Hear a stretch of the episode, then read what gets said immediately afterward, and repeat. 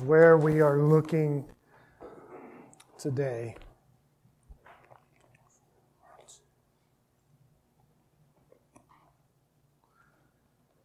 And Isaiah chapter number 6, beginning verse number 1. says these words In the year that King Uzziah died, I saw the Lord sitting upon a throne, high and lifted up. The train of his robe filled the temple. Above him stood the seraphim, each had six wings. With two he covered his face, and with two he covered his feet, and with two he flew.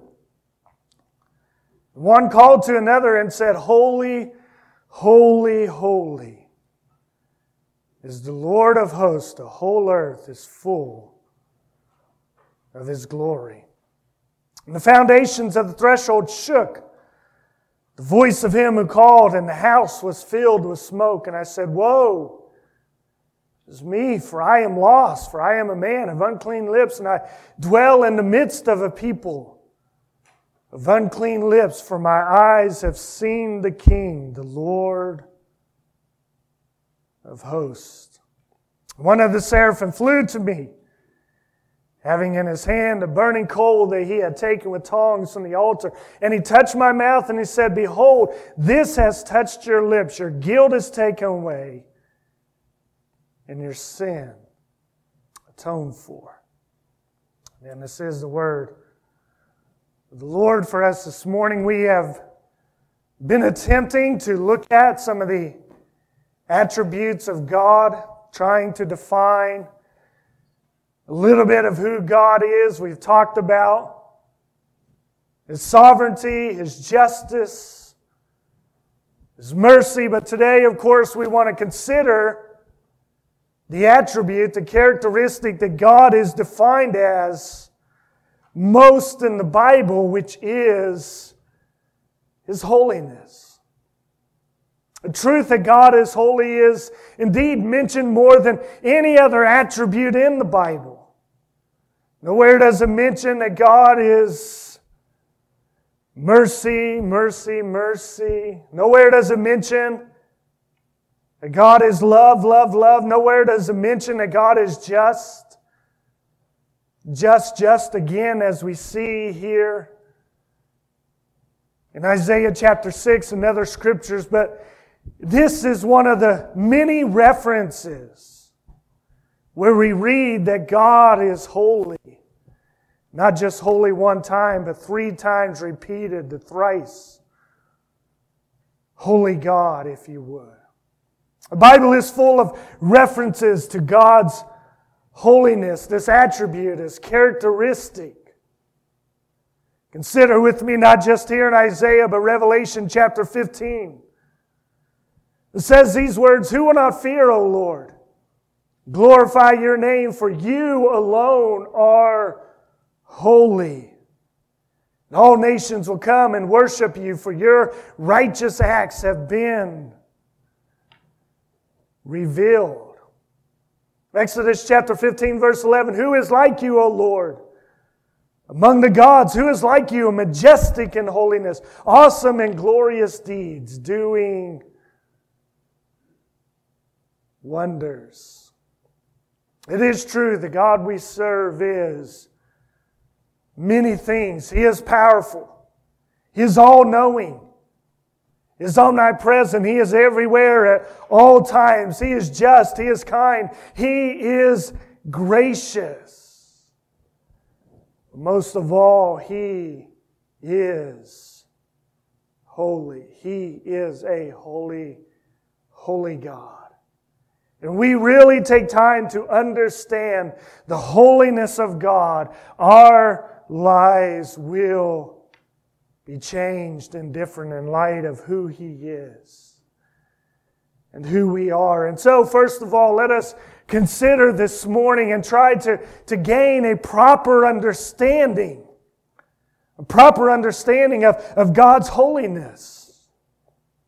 You know, one of the problems we have with God's holiness is that we tend to think of it in human terms or forms. We think that there can be gradations of holiness, levels of holiness, if you would, levels like we have and we do in our society. We would say at the bottom of our holiness list, our holiness period, pyramid, I should say, is somebody like Adolf Hitler. Certainly, that is maybe the most unholy person we could think of. We have our serial murderers or pedophiles and others that we would put at the bottom of this list. And then we have, you know, our minimum security criminals, if you would, jaywalkers or petty thieves, people that are not that bad. And then we have our, our normal people who, you know, certainly aren't perfect by any stretch, but for the most part, we don't look at them as whatever, and somehow in the list of our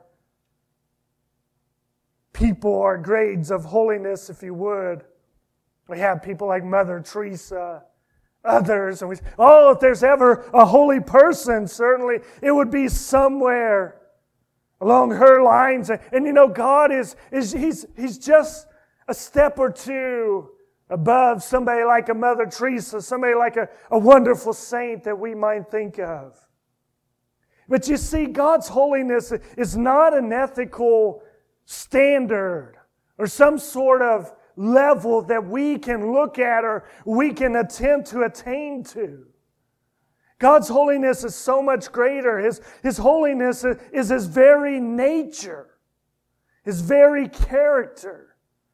The thing that separates him from you and I and all of creation is the fact that God is indeed holy, separate, distinct. The word theologians use is the word transcendent. That is the attribute of God that refers to being holy and distinctly separate from creation. Okay, God is not at all like what we are. He is totally separate, even though He is always actively involved with them. The declaration that God is transcendent means that God is above the world and He comes to creation from beyond the world. In other words, He is entirely distinct and separate from us as creation. And so, holiness then as you can see here on the screens behind me, is the characteristic of God that sets him apart from his creation. God is a holy God, and in explaining and defining him in that way, it sets him apart totally from you and I. R.C. Sproul wrote a book entitled The Holiness of God, which goes much more detail than what we can this morning. But in it, he says the primary meaning of holy is separate. It comes from an ancient word that meant to cut or to separate.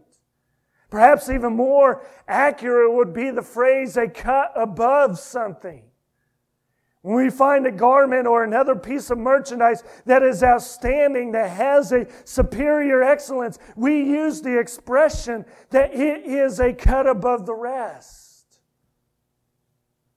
Means the one who is holy is uniquely holy. He has no rival or competition.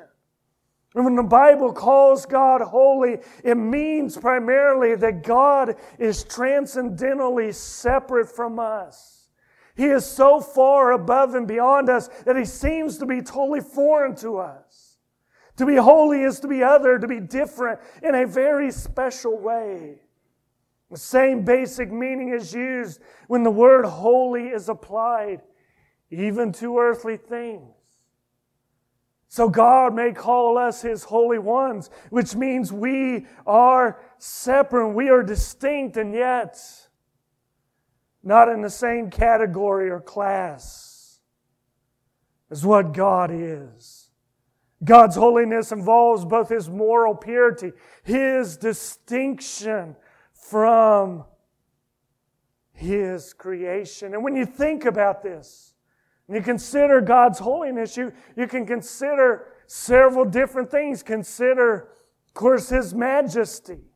His majesty. We read that verse already in Exodus 15, but, but it says, Who is like you, O Lord, among the gods? Who is like you, majestic in holiness, awesome in glorious deeds, doing wonders?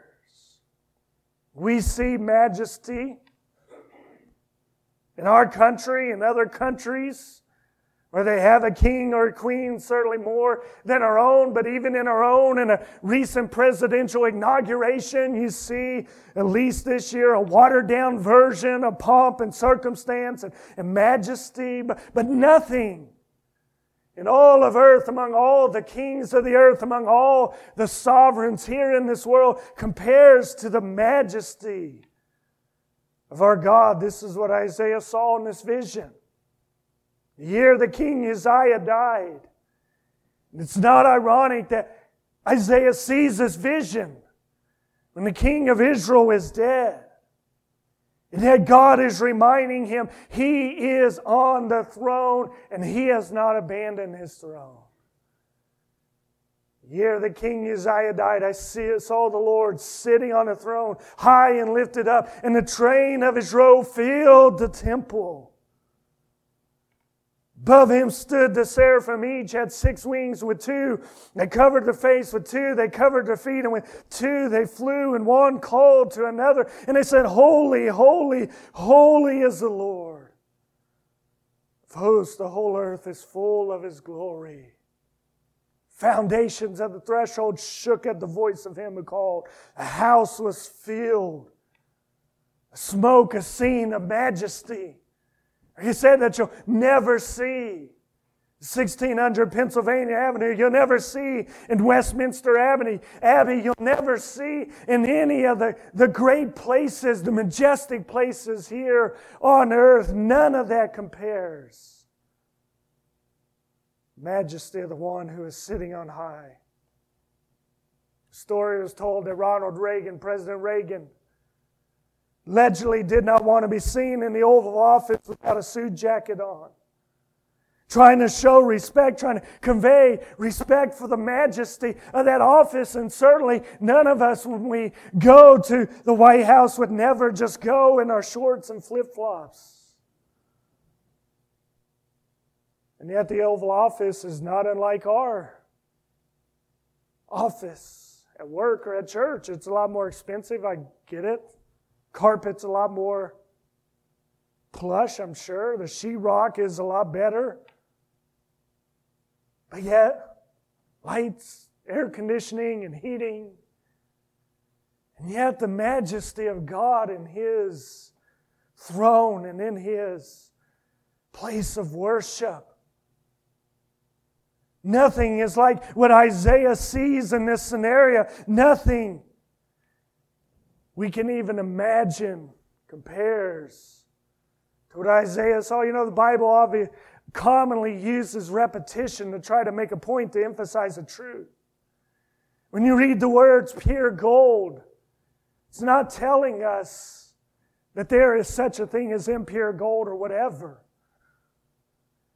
But yet, it's talking about gold, gold, if you would, in the Hebrew. That's literally what it says. Now, we don't talk like that in English, and so we try to substitute one of the words gold for pure gold.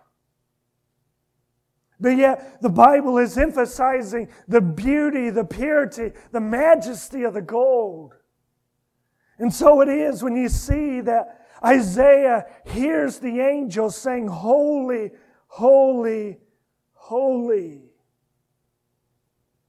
Understand in the Hebrew Bible, equality is raised not just through the power of two, but to the power of three. And he is telling us that divine holiness is so far beyond anything our mind can grasp that a super superlative has to be invented to express it. Furthermore, that this transcendent holiness is the total truth about God. Isaiah sees the angels talking about the thrice holy God, one who is holy far beyond what we can see. So you consider his majesty, and it's just one aspect. Think about his personality, his will. Think about his character, his nature. We read in Exodus 20, verse 5, that we should not bow down to idols or serve them. Why? Because I, the Lord your God, am a jealous God, visiting the iniquities of the fathers on the children to the third and fourth generation of those who hate me. And we read those words, I am a jealous God, and it makes us stop and think and consider what do you mean God is jealous? Because we have an idea in our mind of what jealousy is, right? Jealousy is that child who doesn't have the second piece of candy, and so he steals it from somebody. Jealousy is what we see on Jerry Springer, all these other trash shows where you see all this fighting and bickering going on. How can God be a, a jealous God? Don't we equate jealousy with immortal traits, immoral traits, I should say? Don't we tell those in our lives not to live in jealousy of one another? But the reality is, God is not jealous in the way we are. He is not full of vindictive pettiness, angry over the simplest little vices and actions. And that's what makes him distinct from what we are. Read, God is angry. And yet our anger is manifested. And somebody cuts us off on Route 33 and we start chasing them and honking. Not that I would ever do that, but I'm just saying. That's our anger. Our anger is, is somebody cut in line, a giant. Nerve of them with 12 items in the 10 items or less line. God's anger is totally pure righteously angry at sin, righteously angry at those who rebel against him, never in a way. Again, I might have to go to my wife or my child and say, I'm sorry, I lashed out in anger. Not that I do that except every other day, it seems like. God's angry anger is totally vindicated. Why? Because he is distinct. He's separate. He's not like you and I. His majesty cannot be built with man's hands. His glory cannot be compared with any glory on earth. His righteous attributes, his anger, his jealousy, his love is not at all like us. And so we see what God's holiness is. But then we ask, how does God's holiness affect us? How does God's holiness affect us? We know that God is a holy God, and but yet we ask, what, what kind of impact does it have on us as human beings? Is it merely a singing of a worship set that uses the word holy and we kind of lump them all together? Is God's holiness a manner of living a certain way, of embracing an Amish lifestyle before God? Actually, we look again here at this text this morning and we see how God's holiness affects us. Because what happens when Isaiah sees the holy God seated upon his throne. Verse 5 says, And I said, Woe is me! Woe is me, for I, I am lost. I am a man of unclean lips, and I dwell in the midst of a people of unclean lips. For my eyes have seen the King, the Lord of hosts.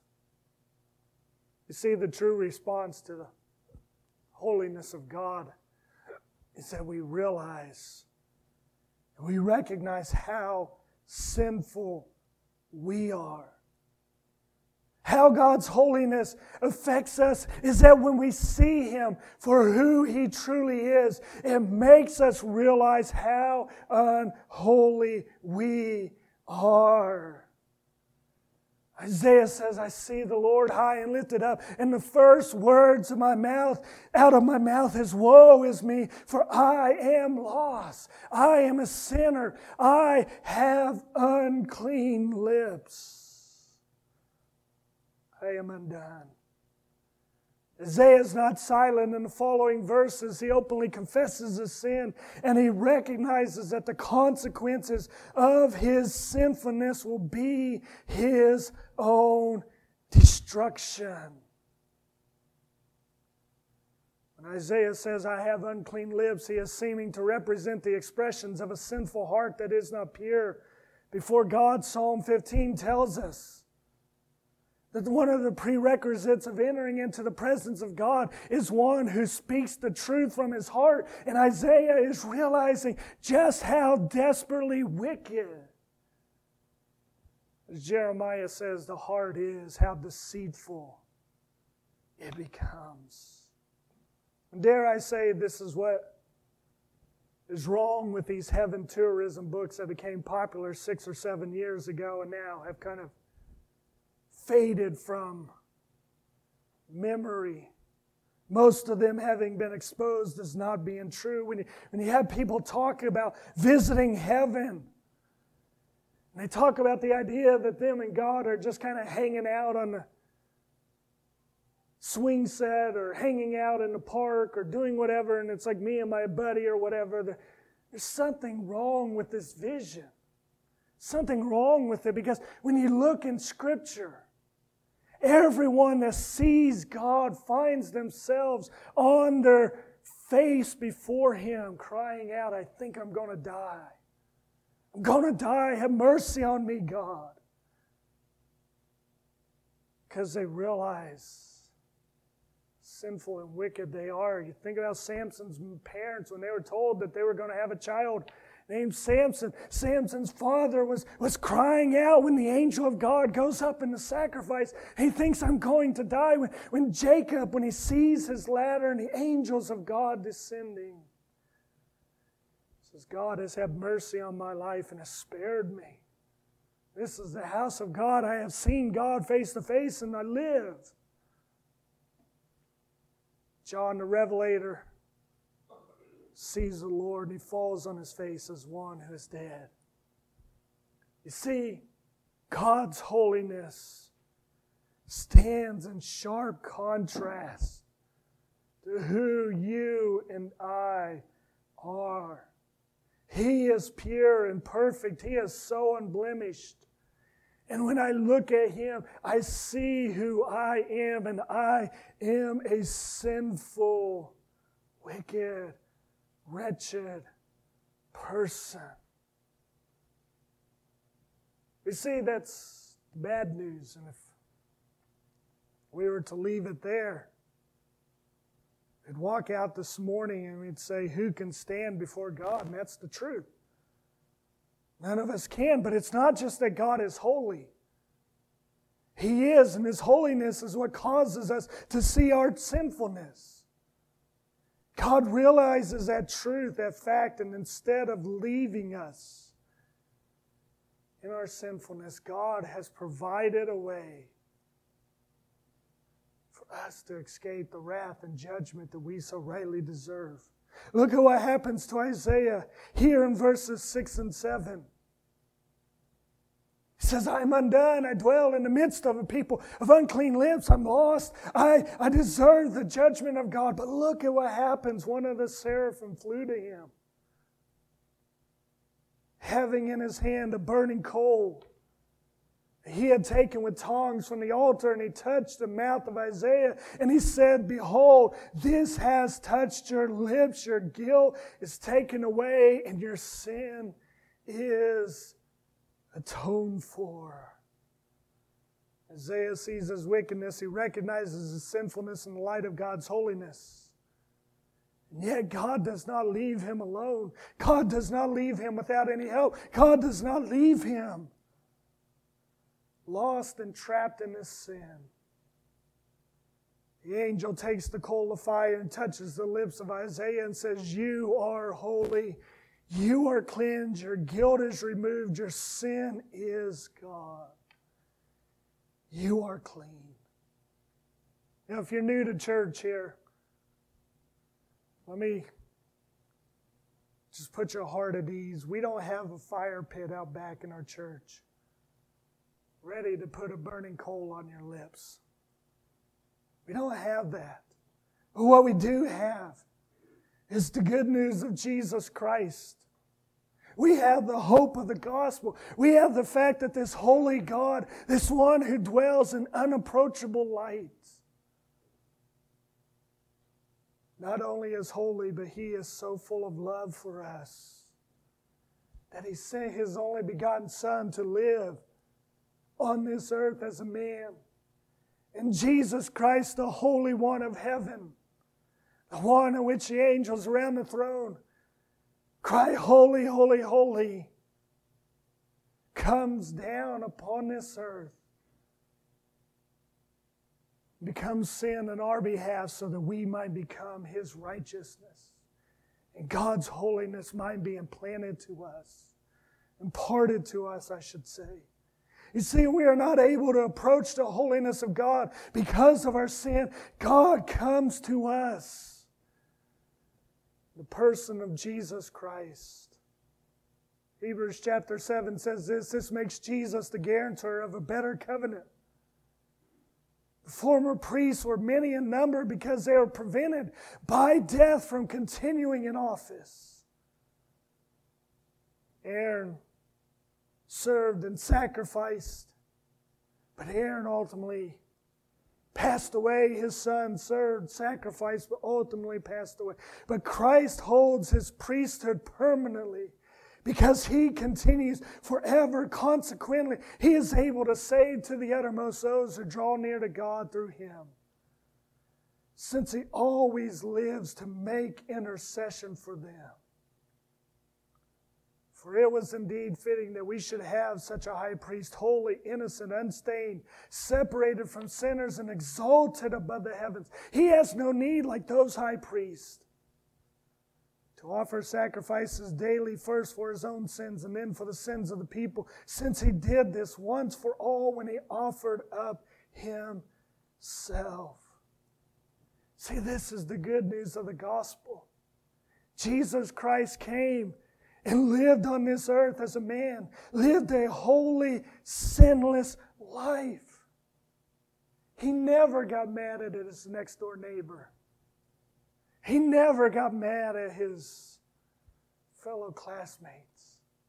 He never had an impure thought against a young lady. He never spoke out a wrong and violent and angry way. Because of that, we can come to Him, not receiving a coal of fire upon our lips, but receiving the gift of the cross, receiving the mercy of God. And when we do that, our sins, our shame, and our sorrow is nailed to the cross, and we walk away from God forgiven. And we who are full of sin are now considered pure and holy before God. And God looks at our lives and He says, What sin? What shame? What wrong have you done? All I see is the blood of my G, of my son applied to your heart, and I consider you holy and clean before me. If you remember when Jesus died on the cross, Matthew 27, verse 50, we're told Jesus cried out again with a loud voice and he yielded up his spirit. Behold, the curtain of the temple was torn in two from top to bottom. The earth shook and the rocks were split. Why did this happen? Well, we know what happened. Moses was told by God, You can only have the high priest go into the most holy place. And he can go once a year. And around his ankles was tied a rope. And that priest entered the sacred place. And he was not properly cleansed, not properly pure.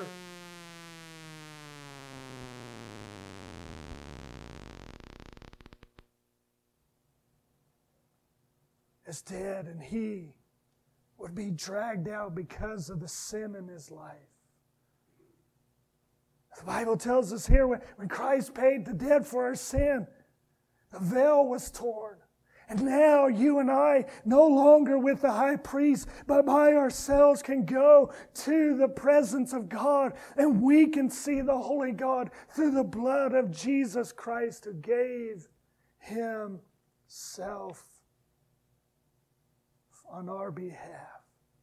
We can have His holiness upon our lives because of the fact that our sins have been paid, have been paid in full. And when we accept the gift of eternal life, we become holy in the sight of God. We take His holiness upon us. And so we see the holiness of God, we see how it affects us. Let us consider finally how we should live. How we should live considering God's holy nature. And there's two things to think about. First of all, we must understand that we can never, never become holy on our own. You can't do it. This is what you and I need to realize. Perhaps some of you, maybe more so than others, you can't, you can't live a good enough life. You can't live perfect enough to achieve a holy standard in your life. And unfortunately, some of us have been raised in a context. We've been brought up in a fundamentalist context where we are told if you are going to be a Christian, this is how you have to live, and this is how you have to dress, and this is what you have to do. And if you don't do these things, then you might not be a Christian. Unfortunately, that is not. Scripture tells us because we can live that way all of our lives. Truth is, we will never, ever be holy enough for God. Isaiah, the same one who saw this vision later in his book, said these words in Isaiah 64, verse 6 We have all become like one who is unclean. All of our righteous deeds are like a polluted garment. We all fade like a leaf, and our iniquities like the wind. Take us away. All of our righteous deeds are like a polluted garment. Everything good you do. I mean, tell you, I'm never going to smoke. I'm never going to cuss. I'm never going to be around somebody who does that. I'm never going to do this or that or the other. God looks at you and says, It's nothing more than a filthy, dirty, polluted garment. So Paul talks about in Romans chapter 7, he says, Verse 18, I know that nothing good dwells in me that is in my flesh, for I have the desire to do what is right, but not the ability to carry it out. For I do not do the good I want, but the evil I do not want is what I keep on doing. If I do what I do not want, it is no longer I who do it, the sin that dwells within me. See, if we're not careful, we think if I just act and order my life in a certain way, then surely God will accept me, then surely I will meet His standards. Surely I will become holy in His sight. And so we look at ourselves, and maybe as men, we, we say, Well, I want to be holy in the sight of God, so I'm going to put filters on my computer so I can't look at any impure website. I'm going to put filters on my smartphone or even get rid of it and go back to a flip phone.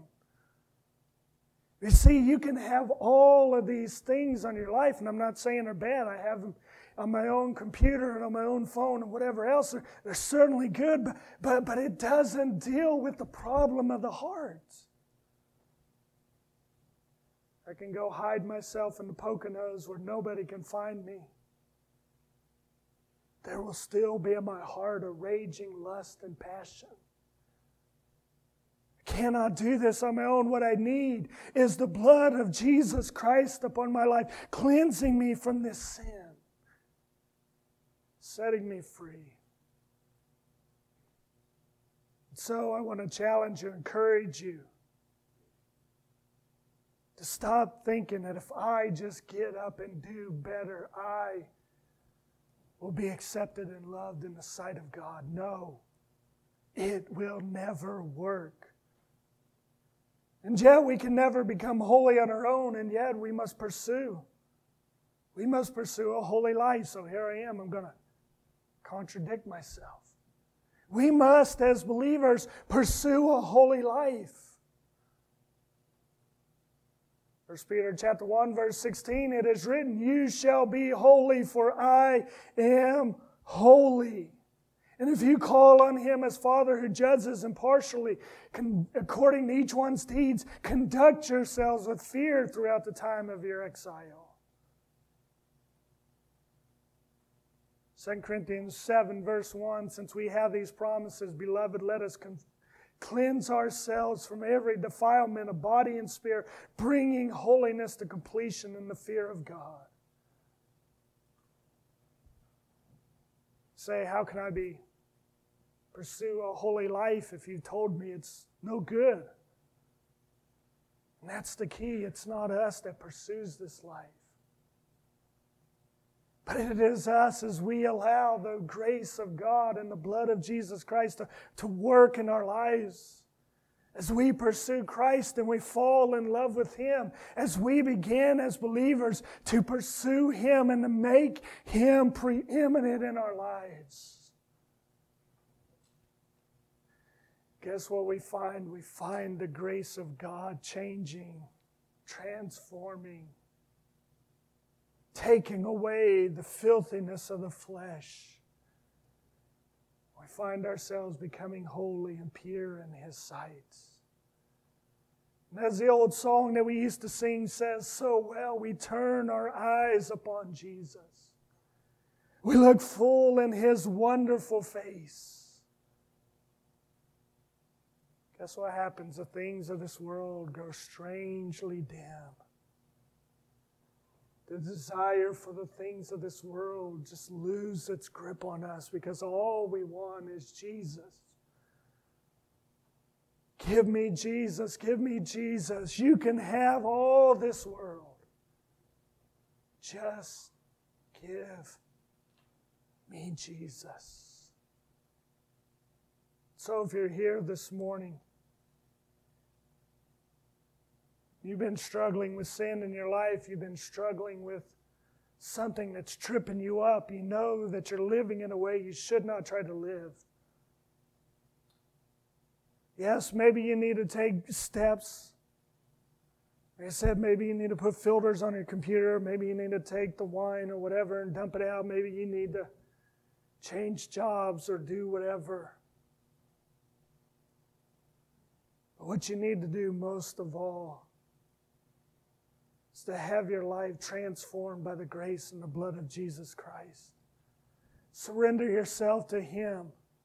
Let Him come into your heart. Fill your mind not with what's on Facebook or Instagram or Snapchat. Fill your mind with His Word. Fill your mind not with what's on Fox News or CNN. Fill your mind with songs of worship and praise. Begin to be transformed by the renewing of your mind, and you will find a life that is pure and holy before God. This is a journey that will go throughout all the days of our life. But as we pursue Him, as we seek Him, as we come and we look for Him, we will find His grace coming into our lives. And when we stand before God, Revelation 19, verse 17, 7 and 8 gives us such hope. It says, Let us rejoice and exult and give him the glory, for the marriage of the Lamb has come and his bride has made herself ready. It was granted to her to clothe herself with fine linen, bright and pure, for the fine linen is the righteous deeds of the saints. This is the good news of the cross. We pursue Him, and one day we're going to stand before Him. And all of these things that trip us up, all of these things that cause us to fall short, all of these things that cause us to stumble time and time again will be gone. And He will look at us and we will be dressed in the beautiful, pure, and bright clothes of His righteousness. We will stand before Him complete as we all sing, Worthy, Holy, Glory to you, the Son of God, who has made us your treasure. You have made us pure and clean in your blood. So this morning, challenge you not to take the holiness of God lightly. Challenge you not to esteem the fact that He is holy lightly.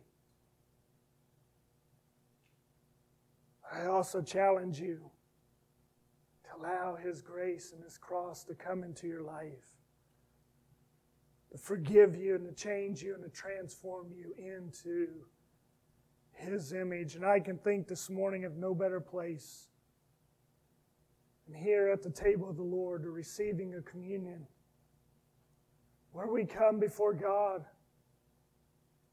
and we allow Him to come into our lives and we receive of His blood and His body.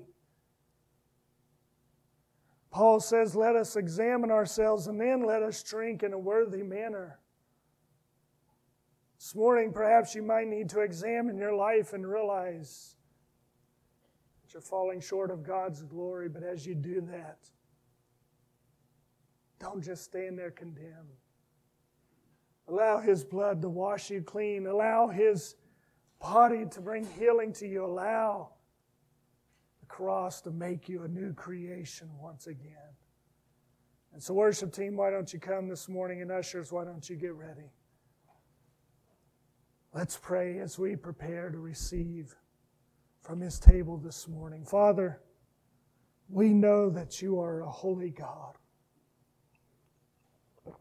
We know that we cannot stand before you on our own. But God, we also know that you have provided a way. You have provided hope. You have provided the cross and the death and the sacrifice of your Son. By your blood, you have cleansed us and set us free. So, God, we reach out to you this morning. We pray, let your grace come and wash over us. Come and set us free. Come and cleanse our lives. Come and make us new. Lord, as we receive the elements this morning, we receive them and we pray, come. Thank you, God, for tearing the veil. Thank you for making a way when you said that it is done. We thank you for paying the price for our sins. Challenge you here this morning. Let His grace come into your life again. Feel His forgiveness and His mercy. Let Him begin to make the change that you need in your heart and your soul. Lord, do it in our hearts and our lives, we pray. In Jesus' name. Amen. Guys, why don't you come, worship team? Let's sing this morning.